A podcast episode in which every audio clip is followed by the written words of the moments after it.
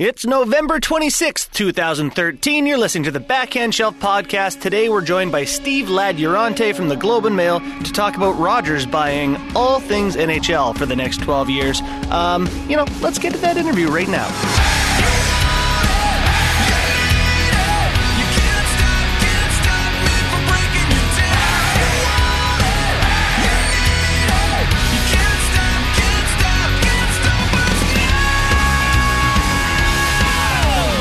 This is the Backhand Shelf Podcast, and with the big breaking news today that the NHL, has signed a very long-term deal with Rogers Media, we thought we would talk to the Globe and Mail's media reporter, Steve Ladurantaye. Steve, how you doing? I'm great, thanks. Good. So, busy day for you, or what? Yeah, it's a pretty busy day, it's safe to say, for anybody who has any interest in hockey whatsoever. Yeah, well, then we'll get right to it here. We won't try to waste too much of your time. My biggest question is, I basically want to know how this affects Gord McDougall, your average Canadian hockey fan with cable. What changes for him?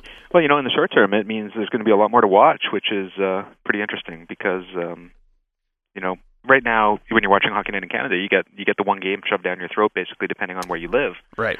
This time next year, if there's six Canadian teams playing, they're going to find a way to put all six of those games on television in Canada, and that's a big hairy deal that it hasn't happened in 60 years. You say the short term. Is there a reason? Yeah, well, I think nobody knows what this all looks like by the end of this term, right? This is a 12-year deal. It's $5 billion, but I don't think there's going to be a lot of people sitting on their couch on Saturday night watching Hockey Night in Canada with their dad like it used to be. People are looking on mobile devices. I've got a 2-year-old. He watches hockey with me on a tablet when we lie in bed. Mm-hmm. And Rogers owns all these digital rights. So, they're going to be pushing hard to build that out. And they're also going to be building subscription packages that aren't based on, the way they are now. Maybe you just subscribe to, to the Leafs broadcasts through your mobile device or something like that, right? And that's a big change. Well, and that's one thing I wanted to ask you a little about too is blackouts. So there's the one good thing is there's going to be no local blackouts. That's my understanding. But I'm curious about Game Center Live and Center Ice and how those packages, those properties are affected. Do you have any insight on that? I sure do. This hasn't been widely reported yet, mostly because I was saving it for tomorrow. But I'll tell you anyway. Yeah, you're the best. So Rogers has all the a billion different sports channels, right? There's Sportsnet 1, there's Sportsnet East, there's Sportsnet Southeast, Northwest, all the rest of them. What they're going to do is they're going to introduce a subscription package, essentially, like Center Ice, where you can pay them a nominal fee. It'd probably be under $10 a month, and you will have all of your blackouts lifted on all of those channels. So that means if you're a Canucks fan, you pay your $10, and all of the Sportsnet West, I guess, or Pacific, or whatever it is, will be available to you. And that's a pretty big game changer. You don't need Center Ice unless you're a really big fan of the Phoenix Coyotes and you insist on watching all of those games. There's not a really big upside for you to subscribing to that. So they're trying to bring that sort of more in-house and making it a little easier for people to watch the Canadian games. I wonder if that would that bother the NHL at all? Because I'm sure they make some money selling those packages. Well, I think this kind of suggests that they don't, actually. Really? The uptake may not be quite what you would think it would be. Okay. It is fairly expensive, right? You're talking $200 to watch games, and they're still blacked out in your market. I can't watch Ottawa Senators games in Toronto on Center Ice on a Saturday night, so it's really useless to me. Yeah, fair enough. Well, that is interesting. One thing I'm curious about as well is the CBC's role in the whole thing.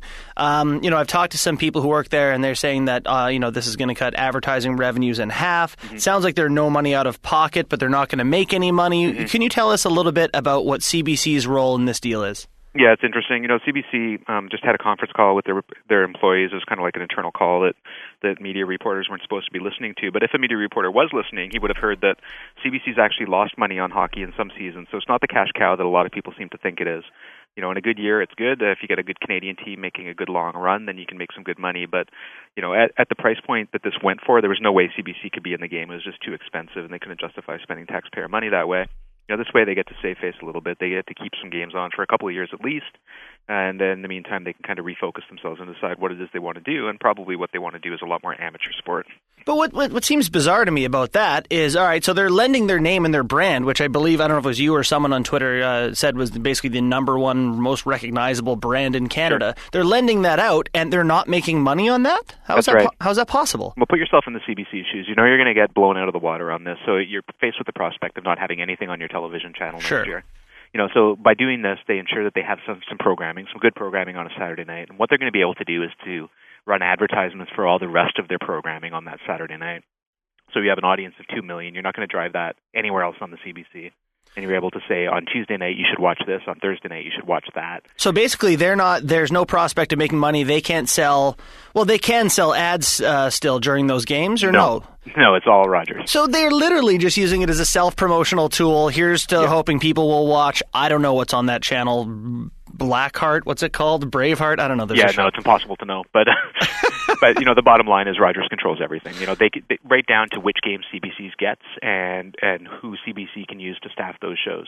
Damn. Okay. Yeah. Well, one other big question for me is TSN's role. Obviously, they're the disappointed party here, and they've been a huge part of hockey in Canada. I'm wondering. So I'm sure they still get highlights. I mean, other places are allowed to get highlights, but I'm just wondering how those deals work. They have to pay for those highlights. Rogers controls those now too. So what, can Rogers just hold them hostage and basically say, "F you"?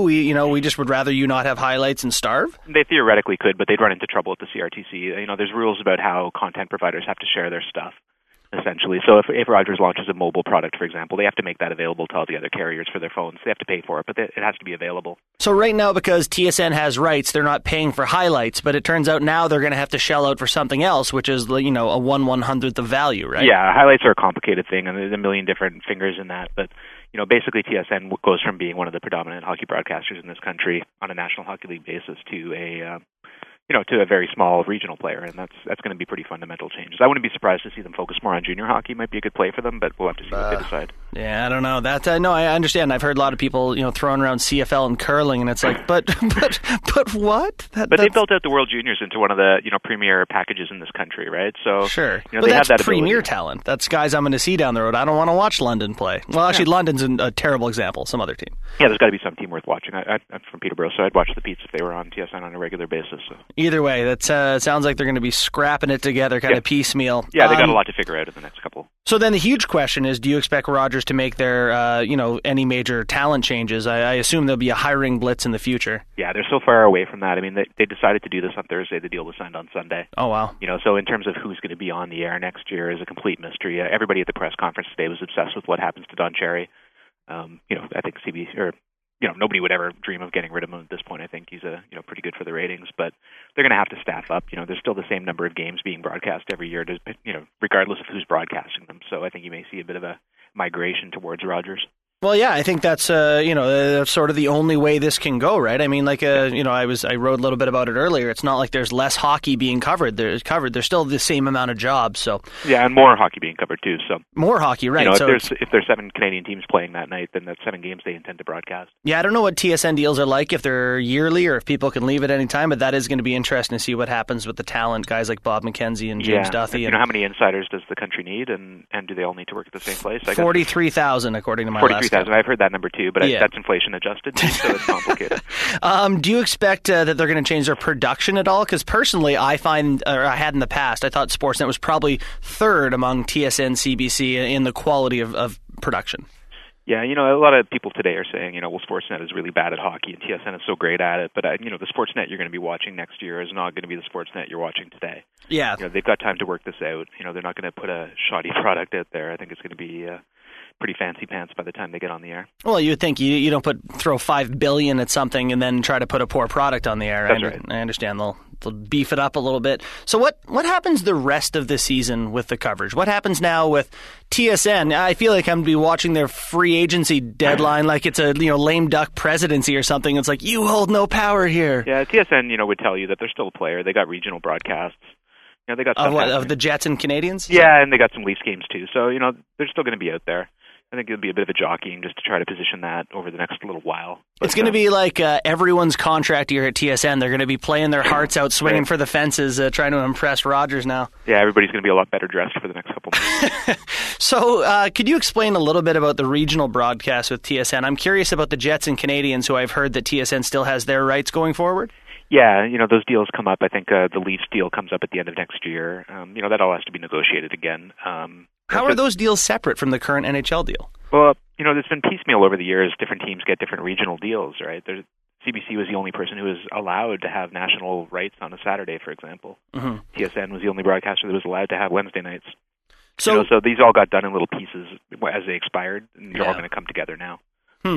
Do you feel like this could result in expansion? I know today that word came up a little bit more. There's a push for that. Yeah, Gary Bettman gave one of the dirtiest looks of the whole press conference when was that until Steve Simmons? I believe, it was David Schultz. Yeah, he brought it up after ask. He said, I think his phrase was, "Now that you have a pant load of money, do you intend to expand into Canada?" And Gary Bettman made it very clear that that wasn't a priority in any way. Yeah, just having a really beefy television contract isn't enough to justify moving a team away. Wow. Well, that's all very interesting. I appreciate you taking the time to fill us in on that stuff. Anytime at all. All right, we'll talk to you again. And that right there was Steve Ladurantaye, the Globe and Mail's very quick-talking media reporter. That was a lot of great information that he wedged into a short amount of time, and we appreciate his time. You can follow him at SLadurantaye, and we will be back tomorrow with Mr. Wendell Clark on the show, so tune in tomorrow. We're looking forward to it. Thanks for listening to the Backhand Shelf Podcast.